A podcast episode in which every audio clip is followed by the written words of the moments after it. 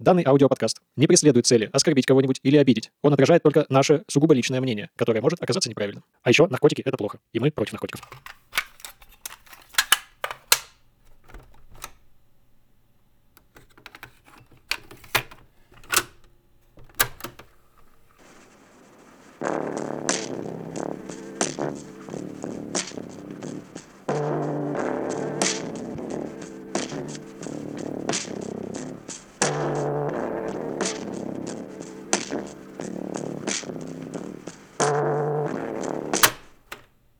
Слушать можно? Слушать можно. Так, всем привет. Привет-привет. Представляешь, я тебе сегодня не подготовил вопрос. А как это так? У меня очень сложный выпуск сегодня для меня. Мне было сложно его готовить, наверное, мне будет сложно его рассказывать, и я думаю, вопросы здесь вообще даже не нужны. Давай попробуем без вопроса. Надеюсь, получится. Вместо этого я начну с истории. О, давай. Значит, представь себе, 60-е. Угу. 65 год, Кембридж, Великобритания. Молодая группа из четырех парней стоит за кулисами ночного клуба, где они должны выступать. Перед ними еще несколько групп. Они немного волнуются, хотя они уже не первый раз на сцене. И в какой-то момент они слышат свое название, которое объявляет ведущий, а на сцену выходят другие люди. Хм. И они понимают, что там есть еще одна группа, которая называется так же, как они. Они называются The T-Set.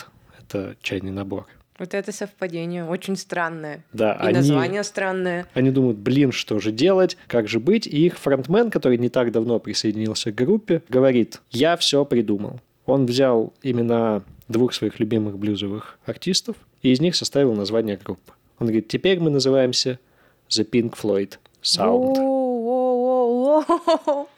Ты мне хочешь сегодня рассказать про Pink Floyd? Не совсем. Я хочу тебе рассказать про одного из участников Pink Floyd, который, к сожалению, не смог пройти весь тот же путь, что и вся группа, но который чрезвычайно важен для творчества этой группы и на истории которого построено вообще все. Это Сид Барретт. Возможно, ты даже о нем слышала. Наверное, только имя. Настоящее имя его Роджер. Его звали Роджер Кит Барретт. Он родился в 46 году в Кембридже.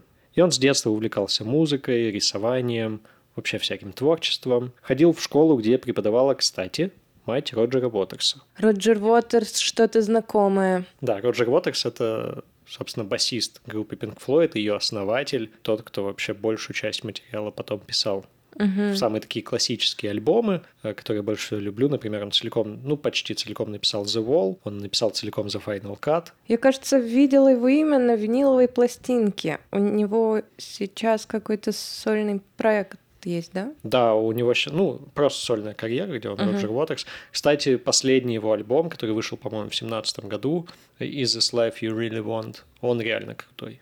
Он как будто бы продолжение классического Pink Floyd.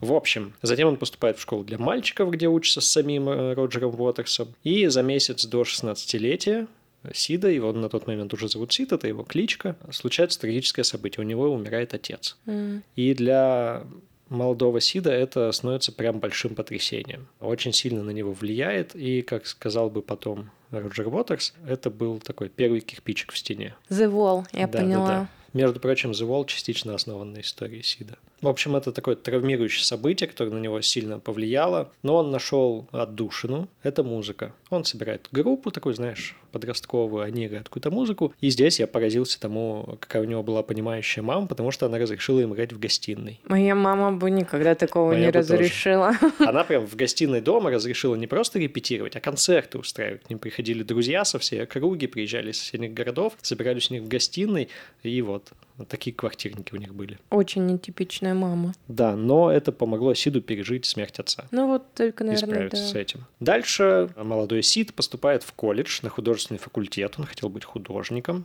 Ну, собственно, как и все, по-моему, из Pink Floyd. Они там на архитекторов учились, на художников, на вот этих всех. А может быть, это какая-то другая зависимость? Ну, правда, потому что даже у нас в Екатеринбурге много музыкантов тоже из архитектурного. Мгм. Какая-то зависимость? Возможно. или- Я, знаешь, об этом думал, типа, почему э, вот такие известные прям музыканты, авторы обычной музыки, не академической, они выходят не из консерваторий, не из музыкальных училищ, если не брать там Беркли, а именно из художественных, из архитектурных. Я думаю, потому что там их учат заниматься искусством, в принципе, творить, и они потом это переносят просто в музыку, выбирают наиболее подходящее для них искусство. Я уверен, что они потом уходят и в режиссеры еще куда-нибудь. Знаешь, я сижу, меня мучает вопрос, а почему у него кличка получилась Сид? Тут нет единого мнения, нет прям точной информации. Один из вариантов, что он как-то раз... Как- Какой-то раз. Да, как-то раз... Ребята, вы знаете кого-нибудь по имени Тарас? Кто знает, пишите в комментариях. Я знаю Тараса. Лично, кстати, ни одного. Я одного знаю лично. Я вот знаю... Ну, типа, я его знаю, он меня не знает. Вот так. Интересные у вас отношения. Да.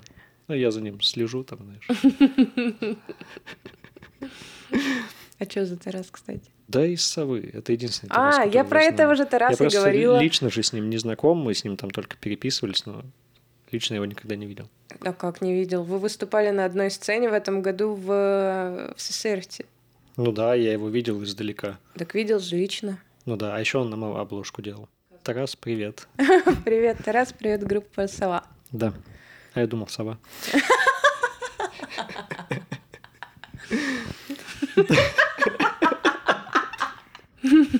По моему юмору видно, конечно, IQ, как у хлебушка. В общем, он поступает в А я колледж. знаю про хлеб еще шутку. Давай.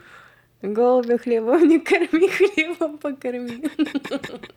Не знаю, мне смешно. Да, это примерно как чечевица. Какая чечевица? Пшено, пшеница, рожь, ржица, а чечевица, чечевица. Нет, это не смешно. Я просто знаю одного человека, который прям разъебывается этой шутки насмерть. Кто это? Это вокалистка нашей группы. Она мне ее рассказала, и сколько-то лет назад, лет типа 8 назад, ее до сих пор разъебывает с этой шутки. Хорошо. Когда-нибудь я расскажу вам свой любимый анекдот про золотую рыбку. Но в другом выпуске. Хорошо. Чтобы вы продолжили слушать наш подкаст. Пишите в комментариях, кто хочет услышать анекдот про золотую а может, рыбку. кто-то его знает, можете пробить в комментариях. Давайте, да. В общем, возвращаясь к Сиду, а, он поступает в худо- на художественный факультет, в колледж, знакомится там с еще одним будущим участником Pink Floyd, Дэвидом Гилмором. Бинг Флойд, ты сказал? Да? Знакомится, значит, с Дэвидом Гилмором. Они становятся друзьями. Сид увлекается музыкой Битлз и Роллинг Стоунс, А кто, естественно. интересно, в то время не увлекается их музыкой? Ну, взрослые люди.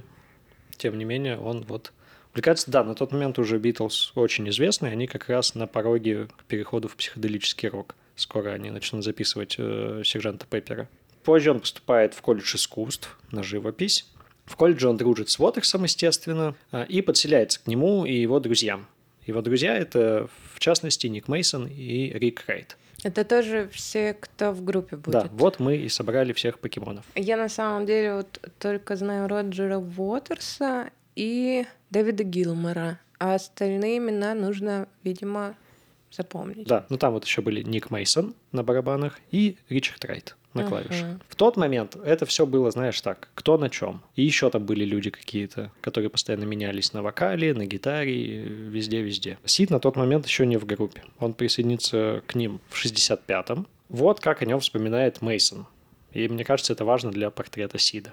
В тот период, когда все изображали из себя крутых, в такой индивидуалистской и мрачной манере, Сид был немодно дружелюбен. Мое яркое воспоминание о нашей первой встрече начинается с того, что он специально подошел ко мне, чтобы лично представиться. Очень милый человек. Да, он был таким, знаешь, прям радостным, дружелюбным, всех там обнимал, всем улыбался. Вот такой парень был. И вот в 65-м он становится членом группы The T-Set, той самой. Там происходят всякие изменения в составе, куча участников, и, наконец, Барретт становится вокалистом и фронтменом. Он Мгм. играет на гитаре, поет, пишет тексты. Потом происходит эта самая история в клубе, когда они меняют название, как раз в конце 65-го, когда они приходят на выступление, а там еще один тисет. Я поняла, это та история, которую ты нам рассказывал в самом начале. Да, они становятся известными, ну, в местной андеграундной тусовке. При этом они используют на выступлениях световые такие представления, свет всякий. На тот момент это прям новое. Никто, то есть, не Особо использовал... нет. Нет. То есть там Мгм. просто свет такой статичный на артиста и все.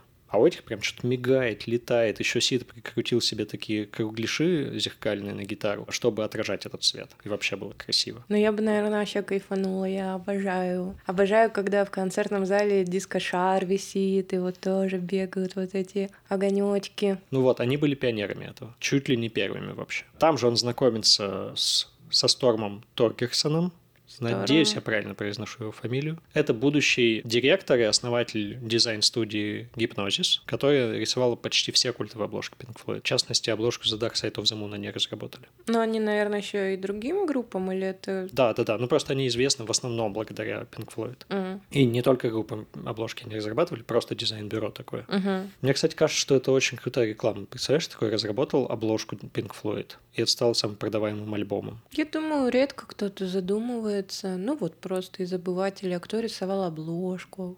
А Какой у нее вообще Мгм. смысл? Кстати, очень зря. Это что же целый Э, вид искусства. Это искусство, конечно. Потом они находят менеджера, который организовывает компанию, э, чтобы управлять ими. Покупает им оборудование, там чуть ли не на 10 тысяч фунтов. Это много.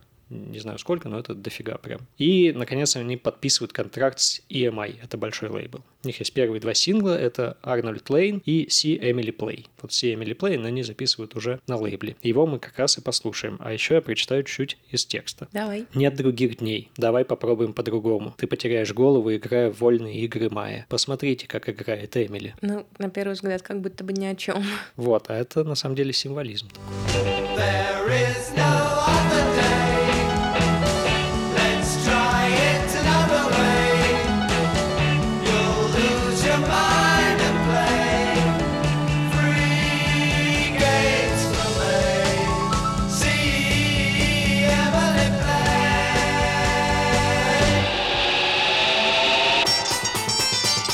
это за дикость была в конце? Ну, Это вот часть их стиля на самом Это деле. часть стиля, я думала, что Конечно. это просто пошло не так в, в наших приборах и какой-то шум.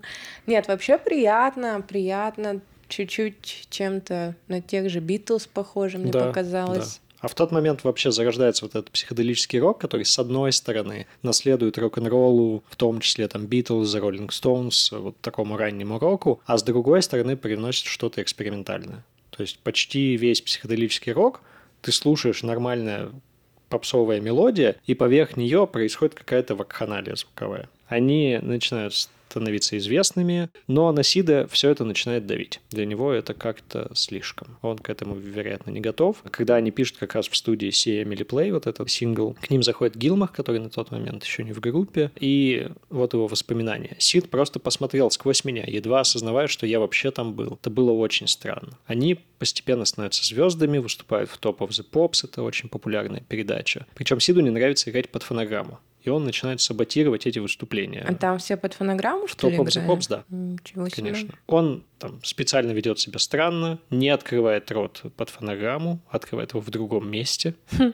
Специально, чтобы все видели, типа, это фонограмма. Так все ведь догадывались, наверное. Но, И тем так. не менее, выглядело как будто бы нет. Все старались сделать так, как будто бы они поют вживую. Но, тем не менее, они уже звезды. Он, оказывается, сам Сид, на одной странице журнала с Хендриксом, с Джимми Хендриксом. Наверное, это круто. Ну, это как сейчас оказаться на одной странице журнала с Канни Вестом. Е, правильно. В общем, Хендрикс на тот момент прям суперзвезда. Он в тот момент переворачивает вообще музыку. При этом очень интересно, они оказались на одной странице журнала в рубрике «Свидание вслепую». Это что за рубрика, где Да, знакомятся? да, со знакомствами. А они как бы эту рубрику рекламировали. Интересная информация. Да. Теперь мне с этим жить. Но тем не менее, это показывает, насколько они становятся известными. Раз взяли Хендрикса и его. Дальше. Происходит очень странное событие. Они выступают в Александр Пэлас, и они должны выступать сразу после новой группы The Animals. Я знаю группу, кажется, The Animals. Что-то про солнце? Да, House of the Rising Sun, да, это да, вот да. они. А я ее слышала в фильме как раз «Дом восходящего солнца». Он поэтому так называется. Да. Стоило догадаться раньше. Да. И вот когда Pink Floyd уже должны выступать, Барретт куда-то пропадает. Все его ищут, ищут, его нигде нет. Он вроде уже на сцене, блин, должен быть. Находит его в гримерке, по воспоминаниям впавшего в слабоумие, в полной отключке, сидевшего, застыв, как изваяние из камня. То есть он вообще просто не понимает, что происходит, смотрит это в одну точку. Его кое-как э, выводят на сцену, вешают на него гитару и ставят к микрофону. Извини, что перебиваю. Это история про наркотики? Да, наркотики – это плохо, ребята. Наркотики — это плохо. Да, именно здесь непонятно на самом деле. Вот конкретно в данном случае, возможно, это ментальные проблемы. Но у Сида ментальные проблемы, может быть, не вызваны, но точно усугублены наркотиками. В общем, он просто стоит весь концерт, играет какие-то диссонирующие ноты, расстраивает гитару и ничего вообще не делает, что должен делать. А как же публика, то она в этот момент билеты может кто-то хочет вернуть? Публика визжит от восхищения. Как так? Потому что на тот... Это, понимаешь, это сейчас мы понимаем, что это может быть какие-то проблемы, еще что-то. На тот момент это прям ух, это прям вызов всей музыкальной индустрии. Все же привыкли, что играют так, как должно быть. А тут смелые ребята, которые и так играют очень шумную музыку, то есть у них, в принципе, музыка экспериментальная. Нельзя понять, у них что-то не работает или это так задумано. А тут они как будто добавляют к этому еще актерскую игру. И все думают, что Барретт вообще гений просто перформанса. Но, к сожалению, это не совсем так. Тем не менее, они пишут альбом, их дебютный альбом Piper at the Gates of Dawn, это «Волынчику врат зари», так называется седьмая глава повести «Ветер вывах» Кеннета Грэма, если кому-то вдруг это важно. Если кто-то читал, ставьте плюсики в комментариях. Да. Почти все песни на альбоме написаны Барреттом. Они начали записывать еще до сингла Эмили Плей. И самая крутая, конечно, композиция там, вообще, я бы сказал, что одна из самых важных в истории Pink Floyd – это Interstellar Overdrive. Причем слушать ее нужно не в альбомной версии, не в версии вот Piper at the Gates of Dawn, а в версии релиза, который называется Лондон 66-67. Это специальное издание всяких лайвов, джемов и так далее. Ты сейчас никакой крик не слышал? Слышал? Слышал. Это Я сос- думала, что у меня это соседи в голове что-то. Да. Но послушаем мы не его, потому что его кощунственно включать маленьким отрезком. Его надо прям включать, вот эту 14-минутную версию, ложиться, закрывать глаза и вот вместе с Pink Floyd отправляться в межзвездное путешествие. Космос. Да, мы послушаем Astronomy Domine. И вот перевод текста. Прозрачная зелень, вторая сцена, битва на небесах, которые ты уже знал. Вниз стекая звук отражается над ледяной водой под землей. Юпитер и Сатурн, Оберон, Миранда и Титания, Нептун, Титан. Звезды способны устрашить. Ну, звучит одновременно и красиво, и как будто это просто какой-то набор слов на одну тему. Ну, в принципе, все, что мы говорим, это набор слов на какую-то тему. Так что давай послушаем.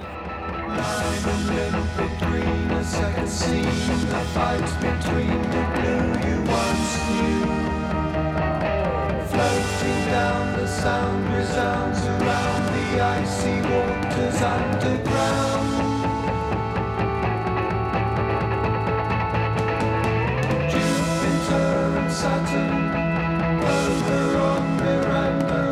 Как тебе? Как будто бы и хорошо, и как будто что-то не хватает. У меня в голове есть какой-то образ Pink Floyd, и эта песня как будто бы не дотягивает. Ну, конечно, не дотягивает до Pink Floyd, о котором ты думаешь. Ты, наверное, когда говоришь Pink Floyd, ты себе представляешь релизы там вот начиная с Metal, наверное. Там The Dark Side of the Moon, The Wall, вот это вот все. Ну да, да. Здесь, ну, блин, это молодая группа, это только становление, но здесь уже, кстати, прослеживаются определенные элементы стиля, которые Pink Floyd с собой принесут вообще через все свое творчество. Какие, например? Ну вот, кстати, эта песня, она такой образец раннего звучания Pink Floyd, который потом перенеслось во все остальное. Вот этот даже кусочек, который мы слушали, потом в таком же стиле будет очень много у Pink Floyd. И на The Piper at the Gates of Dawn уже есть какие-то такие медленные части, которые потом Pink Floyd постоянно... У них же очень медленная музыка на самом деле, в отличие от всех остальных того времени. Там есть вот это вот экспериментаторство, когда они звуки непонятно каким образом извлекают, которое потом станет частью их стиля вообще обязательным. В общем, здесь очень много всего такого. Хорошо, буду знать. И тут начинаются прям сильные проблемы на концертах. Барретт все меньше делает свою работу, он все больше просто шатается по сцене, переворачивает гитару, играет на обратной ее стороне, потому что почему бы и нет. Просто там не вывозит это все. Они еще проводят американское турне, которое просто провальное с точки зрения живых выступлений.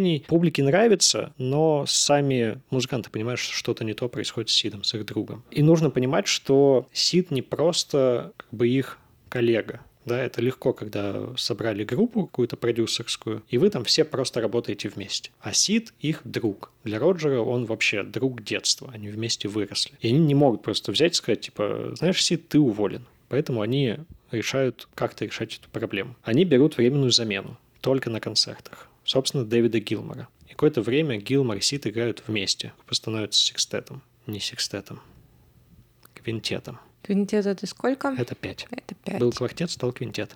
До секстета еще одного человека не хватает. Да, получается так. Получается так. Так как секстет, но на один поменьше. Да. Да, в общем, они играют вместе, Гилмор исполняет все партии, которые должен играть Сид, а Сид устраивает, собственно, перформансы. Шатается по сцене, падает, лежит, с гитарой что-нибудь делает, и вот это все. Ну Нет, если бы с ним все было хорошо в плане здоровья, то прикольный состав группы, что есть вот один такой человек, Да. который что-то исполняет. А, Да, при этом э, Сид продолжает писать всю музыку, которая выходит. То есть он такой сонграйтер. И он великолепный, на самом деле, сонграйтер. И группа какое-то время так существует и думает, типа, ну, все хорошо, так и будет. До тех пор, пока проблемы не переносятся в студию. До тех пор, пока Сид становится не в состоянии писать музыку. В какой-то момент Сид приходит, говорит, ребята, я написал песню. Мгм. Говорит, называется Have you got it yet? Переводится, типа, уловил, понял, типа, уловили. Мгм. начинает ее играть, поет, все таки блин, песня вообще огонь. Все, давайте делать из нее новый там сингл, в альбомы писать или еще что-нибудь. И когда он начинает играть ее второй раз, он играет ее вообще по-другому. Там другие аккорды, другая мелодия, только текст тот же. И после каждого повторения, каждый раз он играет ее по-разному, он говорит, типа, have you got it yet? Уловили? И они вообще не понимают, что происходит. Они такие, типа, ну не уловили, блин, ты же по-разному играешь. Он такой, ну вы чё? Играет ее снова, снова по-другому, говорит, уловили? И в какой-то момент Вотекс психует, говорит, I got it, типа, уловил. И уходит. И это был последний раз, когда Вотекс играл с Бартом.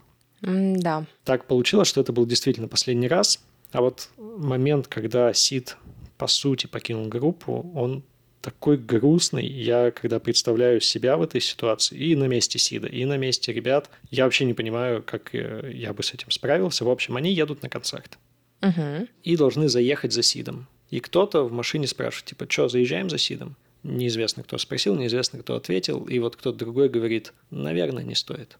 М, Как грустно. И они просто за ним не заезжают. Да уж. По одной из версий, э, вообще почему так произошло, Сид попал под влияние, как говорится, связался с плохой компанией, с э, ребятами, которые употребляют наркотики, в частности ЛСД и метаквалон, и употреблял очень много. Все участники группы Pink Floyd вспоминают его длинный уикенд, после которого он прям сильно изменился. То есть он уехал туда более или менее нормальным человеком, а вернулся просто со стеклянными глазами. Он там 7 дней якобы употреблял ЛСД вообще без остановки. И при этом Сид, он как бы внутренне не признает, что его выгнали из Pink Floyd. У него уже начинаются сильные проблемы с психикой, и она остается такой немного детской, поэтому он ведет себя немного по-детски. То есть он не ругается с ними, не пытается с ними судиться, особенно учитывая, что они ему продолжают платить все авторские отчисления. Но, например, он приходит к студии, когда они пишут второй альбом, и ждет, когда его пригласят внутрь. И просто ходит вокруг студии кругами. А внутри Pink Floyd пишет второй альбом. Душераздирающе, конечно. Да, еще более душераздирающе, немного жутковато, на мой взгляд. Это когда он приходил на их концерты, почти все концерты в Лондоне, вставал в самый первый ряд,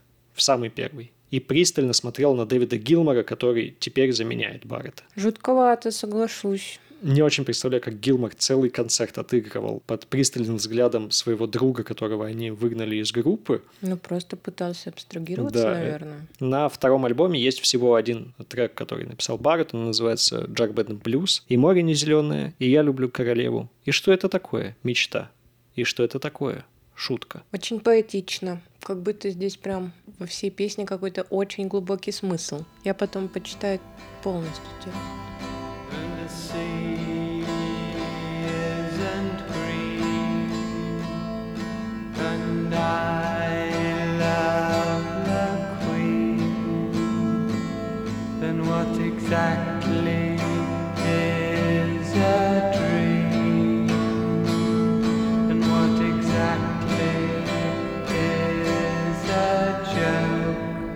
Какая-то такая гипнотическая песня. Но гитара очень странная. Она как будто немного Как расстроена. будто расстроена, да. Не знаю, кстати, почему так. На сольных альбомах Сида тоже гитара постоянно как будто расстроена. На первых все нормально он играет, а потом как будто то ли это специально делалось, ему так нравилось, то ли это случайно, но тем не менее. В общем, Сид больше не в Pink Floyd. Он тут же начинает сольную карьеру.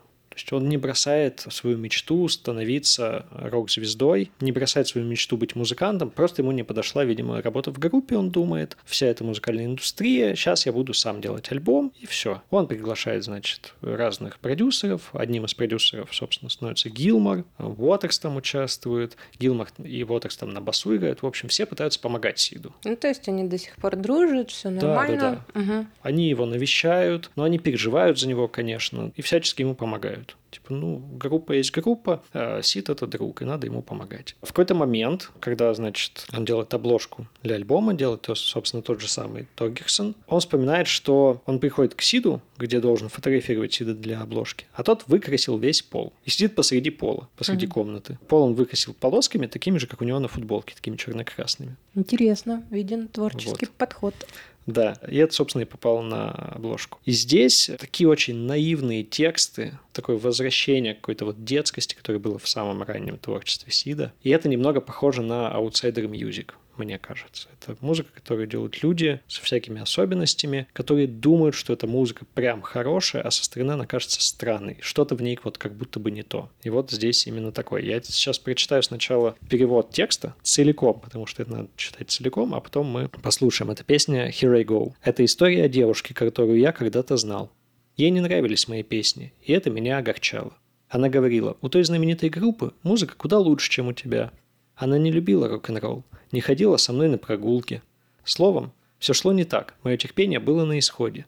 Но вот однажды утром я проснулся, и мне на ум пришла эта песенка. «О, цепляющая вещица», — подумал я и понадеялся, что, может быть, теперь она обратит на меня внимание и захочет поговорить со мной. И, может, даже даст подержать себя за руку. И забудет про ту старую группу. И я отправился прямо к ней домой. Но свет в ее окошке не горел, и это был плохой знак. Мне открыла ее сестра. Она сказала, что эта девушка уехала. «Но ты проходи, мальчик, и спой. Спой, спой мне свою песню». И я сказал, «Ага, ну вот, я начинаю». Она показалась мне милой, и знаешь, я играл и глядел на ее улыбку. И через какое-то время мне подумалось, что мы могли бы с ней хорошо поладить. И вот теперь у меня есть все, что мне нужно. Мы любим друг друга и пребываем в согласии. Ей нравится эта песенка и другие мои вещицы тоже. Так что выходит, я обязан своим счастьем этой вот песенке. Какой удачей оказалась для меня эта песенка. И знаешь, скоро мы будем лежать вместе в постели, счастливые новобрачные. И я не вспомню о той девчонке и о том, что она мне говорила. Шикарный текст. Мне прям в самое сердечко попал. This is a story about a girl that I knew. She didn't like my songs and that made me feel blue. She said a big band is far better than you. She don't rock and roll. She don't like it. She don't do the stroll. Очень приятная. Вот такая вся музыка на альбоме с небольшими нюансами. Там слышно, что у Сида что-то не так. Он местами забывает текст, начинает заново, местами там не попадает в ноты, срывается, забывает, как играть. Слышно, как он переворачивает очень долго и шумно листы. И это все почему-то оставили в финальной версии. И потом, в частности, Гилмора, который продюсировал альбом, за это очень часто ругали. Может, такая задумка была? Вроде бы как нет. И, возможно, Гилмор просто в процессе решил показать миру, какой Сид на самом деле сейчас. Но, тем не менее, все как бы говорили, что типа это же твой друг, это же ваш коллега, с которым вы в группе играли, а вы его сейчас в таком свете выставляете. Хотя я не вижу на самом деле в этом ничего такого предосудительного. Мне кажется, правда нужно говорить о таких ситуациях. Это важно было показать, э, что происходит с Сидом. Да, я тут соглашусь. Во время записи своего второго альбома они с Pink Floyd записываются на одной студии. Барретт записывает свой небольшой альбом, который очень тяжело идет у него, делает большие перерывы в записи. А Pink Floyd в то время пишут Heart Mother. Вообще просто эпохальный альбом для Pink Floyd, эпохальный альбом для прог-рока и арт-рока, масштабное произведение. И Барретт снова за ними следит, снова за ними шпионит подглядывает, там ходит вокруг студии, заглядывает к ним в комнату, в которой они записываются. У меня так эти картинки живо встают в воображении. И это на самом деле, блин, так грустно. Мгм. Вот. Потом он уходит в затворничество, и от него ничего не слышно. Известно, что он живет в Лондоне, тратит очень много денег, потому что денег у него много. Pink Floyd все еще ему платят. И вот происходит самый известный, наверное, случай с Pink Floyd и Сидом Барреттом. Pink Floyd уже записали The Dark Side of the Moon. Они уже мировые звезды. Они самая известная группа на планете. Они пишут следующий альбом, который называется Wish You Were Here. Прекраснейший альбом. Он почти целиком посвящен Сиду. Этого не знала. Он начинается с э, композиции Shannon Crazy Diamond, части этой композиции заканчивается ей же. Суммарно это большая такая композиция на 20 минут. А посередине там три трека, которые тоже посвящены Барту. Один из них, собственно, Wish You Were Here, о том, как Вотекс хотел бы, чтобы Барретт был с ними о том, как он хотел бы, чтобы он тоже все это вместе с ними прошел. И что как бы все вокруг это, конечно, прекрасно, но типа, блин, начинали-то они вместе, а теперь Сид этого не видит. Он не видит э, успеха, который группа получает. Но, конечно, самое главное здесь Shining Crazy Diamond. Там они называют, собственно, Баррета творцом, пророком, волынщиком, отсылая к первому альбому. Говорят о том, что раньше он вот светил, сиял, а теперь он как будто бы вообще не здесь и потерян, и называют его безумным бриллиант. В общем, они закончили это произведение, сидят, слушают финальный микс и замечают, что с ними в студии мужик сидит толстый такой, с огромным пузом, лысый, со сбритыми бровями, то есть вообще полностью лысый. И сначала они думают, может, это там какой-то работник студии, может, еще кто-то, а потом понимают, что это Барретт. О. Это вот он, тот самый красавчик, а Барретт был очень красивым. И это он это их друг. И он сидит просто вместе с ними слушает. Он каким-то образом прошел на студию, они начинают с ним разговаривать, там вот тут же вообще расплакался, они начинают с ним разговаривать, спрашивают, как тебе песня, ну потому что, блин, они ему целый альбом посвятили, и им правда хочется услышать, типа, как ему? Он говорит, ну, во-первых, типа, я не понимаю, что вы слушаете, вы же ее уже слышали, вы же только что играли, что вы слушаете, вы же ее уже слышали. Так, ну, звучит достаточно старомодно. И он не может там двух слов связать. Они спрашивают, что вообще с тобой случилось. Ну, от тебя никаких вестей, там, с тобой никак не связаться. Еще он сильно изменился внешне. Он говорит, ну, типа, я вот там чуть потолстел. Ну, что у меня дома большой холодильник. Я там много свиных отбивных кушаю и конфет. И, в общем, ну, у него уже сильные проблемы. И вот это прям очень известный случай. Блин, я сама чуть не прослезилась тут.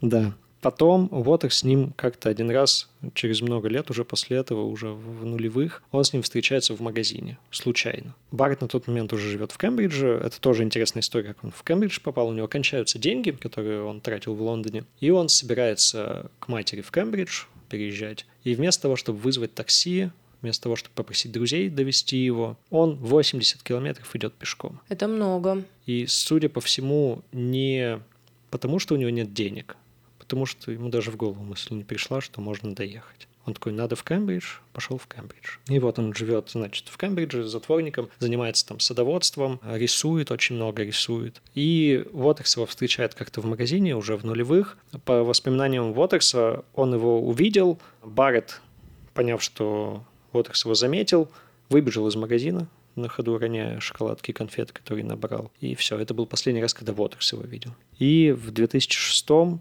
Сид, к сожалению, умер в 60 лет от рака поджелудочной. И еще такой маленький штришок, который я недавно совсем нашел. Никто из Pink Floyd не пришел на церемонию кремации. Почему? Не знаю.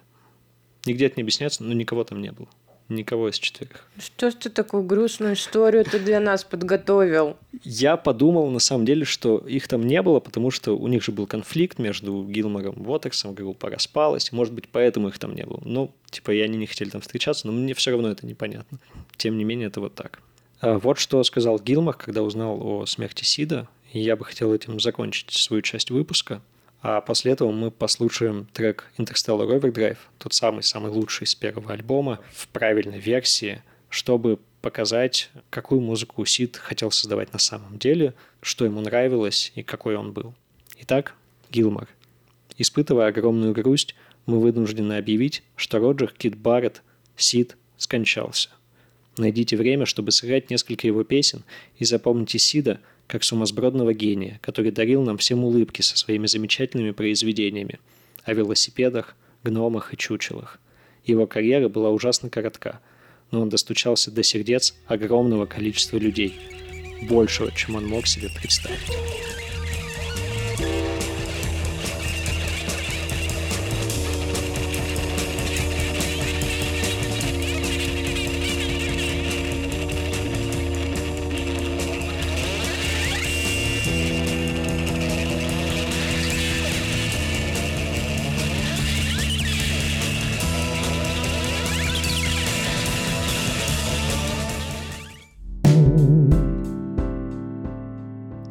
Ну ты, конечно, задал планку. После такой истории мне, наверное, будет непросто тебя переплюнуть и заинтересовать наших зрителей так же сильно. Ну, хотя у нас не соревнования, но я все-таки попробую. Начну с небольшой истории про то, как я сама узнала об этом исполнителе. Это был коронавирусный год, почти с самого начала, апрель 2020 года. Я тогда работала в компании, связанной с концертной деятельностью. И ясно, понятно, концертная индустрия переживала далеко не самые лучшие свои времена. Да, ну мягко говоря. Да, мягко говоря. И был организован онлайн-марафон в поддержку концертной индустрии. В смысле, там бежали? Нет, онлайн-марафон, концерт, онлайн-концерты. Ага. Он назывался «Я буду ждать свою музыку». Это как у Хаски, да? Вот это вот. Может быть, как, Как у в поддержку Хаски. Хаски, но в поддержку всех. Ну, там у него «Я буду петь свою музыку». Да, тут я буду ждать свою музыку, потому что все ведь сразу побежали сдавать билеты. Ну, непонятная была ситуация. Мгм.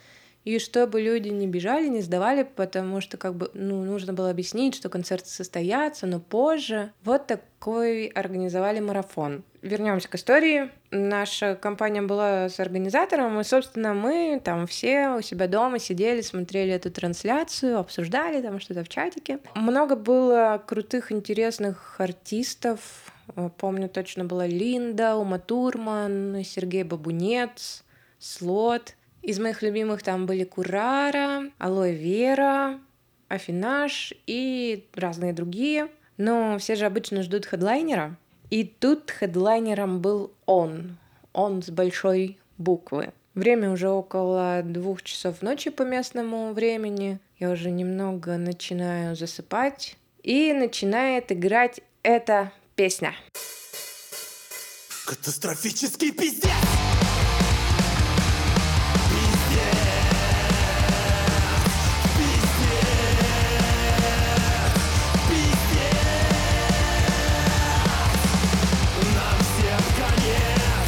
Это прекрасно. Она же вечная, эта песня. Да, я с тобой полностью согласна. Мои эмоции в тот момент просто словами не передать. Мне очень хотелось, чтобы вы познакомились с этим исполнителем с той же самой песней, что и я. Прошу любить и жаловать пневмослон. На самом деле я не случайно начала так немного загадочно, сразу не озвучила имя, потому что здесь есть еще одна тайна. Так, Никто не знает, как выглядят участники этой группы. Они соблюдают анонимность и на сцену выходят всегда в масках. Но или они-то в гриме. Ну, они знают. Ну, тогда, получается, да, не совсем никто. получается никто, все. Знают только участники группы, кто они. А но все же некоторая информация в сети есть. Первое, что вам нужно знать, что Пневмослон — это сайт-проект группы нейромонах Феофан. Слышал про такую? Ух ты, конечно, слышал. Я очень люблю нейромонаха Феофана. Ну, если кто-то не слышал, то кратенько расскажу, что это такой древнерусский драм бейс, правильно, да? Драм бейс и нейрофанк. Да, послушайте, попляшите обязательно, если не слушали. У тебя кто любимый участник группы Феофан? Медведь, конечно. Мой тоже медведь. Он самый классный. Он там ни хрена же не делает. Танцует только. А еще он медведь. А еще он медведь. Вот, следующее, что хотела тебе и слушателям рассказать. Что ты смеешься? Я понял, что если вдруг чисто случайно нас слушают иностранцы, представляешь, какое у них сейчас сложилось впечатление, типа, у них медведи в музыкальных группах даже участвуют, танцуют там. Да, Драм н бейс. Да. Следующий факт. Это группа создана в 2017 году в Санкт-Петербурге. В сети есть некоторые имена. Думаю, будем им верить. Первое — это Олег Степанов, собственно, лорд Пневмослон. Это имя в честь персонажа рассказов писателя Дани Шеповалова. Мгм. Второй основатель группы — это Роман Батарейкин под псевдонимом Борис Буткеев. Слушай, мне кажется, что это наоборот. Нет, это творческий псевдоним, это отсылка к произведению Высоцкого «Песня о сентиментальном боксере». Прикольно. Просто звучит так, как будто его настоящее имя это псевдоним. Ну да, возможно. Но он недолго пробыл в коллективе, около года, и его место заняла Ася Зеленая. Она вокалистка и преподавательница музыки. Как вы могли догадаться, в текстах очень много нецензурной брани, но вы нам в прошлый раз сказали, что вы ничего против мата не имеете. Так что это позволило мне рассказать про этого исполнителя. Ну, я на самом деле, правда, ничего особо плохого в мате не вижу, и тем более именно в этом проекте, если убрать мат, то, ну, это было бы вообще не то. Сразу бы весь смысл как-то потерялся. Но уже как-то много слов, да, наверное. Давайте переходить к музыке. И раз ты сегодня вначале мне не задал никакого вопроса, давай сейчас вопрос задам я. Давай. Костя, вот у тебя был в жизни человек, который считал себя умнее всех и постоянно всех пытался поучать? Да, конечно, таких было много, а иногда я думаю, что это я. Ой, это, конечно, не очень ситуация, мне кажется. Да. Давай я прочту куплет про Серегу песню. Серега опытный мужик, он мне дает советов много. Как правильно точить ножи, как при походке ставить ноги, как бабу на интим склонить, как руль крутить автомобильный, как счетчики воды скрутить, как одеваться недобильно. И вот что на это все отвечает пневмослон за всех нас. Да пошел ты нахуй, ебаный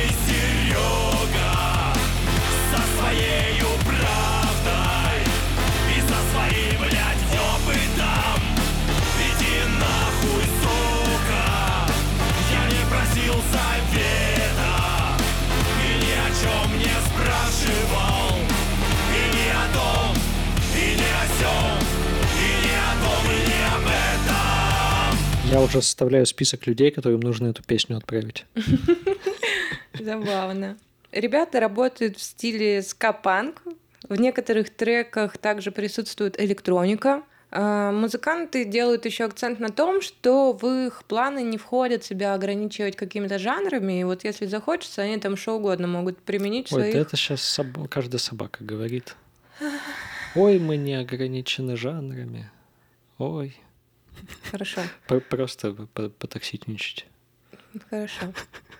Ну, в целом группа творит для людей, и творчество они тоже, ну, мне кажется, ищут именно в людях, потому что такие довольно жизненные темы, в которых каждый может узнать себя и услышать о тревожащей его проблеме. Прежде чем обратимся к дискографии, скажу, что сначала был проект Лорд Пневмослон, вот так вот называлось еще в начале, было Лорд. Мгм. А потом откинули локт. Да, Слушай, как у Pink Floyd, они же когда-то откинули The? ну, получается, да. Получается, Вот да. нашли Вот. связь. Отлично. А, Там те же песни, можно сказать, но просто в их ранних версиях. Они не такие сочные, не такие мощные, но по-своему тоже прекрасные. Я их все послушала и откопала для себя лично шедевр. Я очень люблю собирать грибы в лесу, ну прям с детства мне нравится. Может, поэтому так Никогда не понимал. Не знаю, у меня такой нож еще есть, на котором написано грибник. Серьезно. Да. И вы вот идете вот это вот в лес, Да. вот это вот зачем-то грибы собираете. Да, так это с картошечкой Там холодно пожарить. обычно, Да почему сыро. там Ну, холодно? там же надо Нужно после просто дождя. одеться по погоде. Да, ты оделся как бомж, идешь, ищешь что-то. Не что-то грибы ищешь. Потом у тебя, значит, миллион этих грибов, 7 корзинок. Ну ладно, если столько. Вы привезли их домой, и с ними же еще что-то дел- делать надо. Чистить надо, варить. В чем кайф-то? Мне очень нравится. Сходите просто Самое в лес прикольное погулять. это кто первый нашел хороший гриб. Знаешь, там белый, подберезовик. А, я в смысле думал в истории. Нет, типа, вот вы приехали в лес, и вот, типа, вот, я нашла. А, у вас прям, прям такие вещи есть, да? Конечно. Как в киберспорте, слушай. еще так интересно, ты все ходишь, ходишь, ну, смотришь в землю, да, ну, под ноги, а раз, а пятая у тебя над головой, ты такой, ага, спрятались. Ну нет, так бывает, что они на деревьях, знаешь, растут. Но иногда внизу тоже, Никогда не понимал грибничество вот это. Слушаем песню Давай. «Грибочки». О, о, о, подосиновичек, о, о, о, рыжик, о, о, о, опенок, о, о, толстоногий, о, о, о. Вот. Альбом, кстати, называется Серьёзно? «Вся хуйня». Слушай, мне кажется, кстати, эта песня лучше бы смотрелась в проекте нейромонах Феофана, как-то ему подходит. А мне кажется, нет. И вообще, на самом деле, пневмослон появился как проект, э, потому что вот у Олега стало появляться много песен, которые именно в стилистику Феофана не входили. Мгм. Ну, я рада, что такая песня, есть Песня про грибочки. странная. Ну, А- Она ладно. меня радует. Хотя, наверное, знаешь, это же ну, такое искусство про обычную жизнь. Это как московский концептуализм.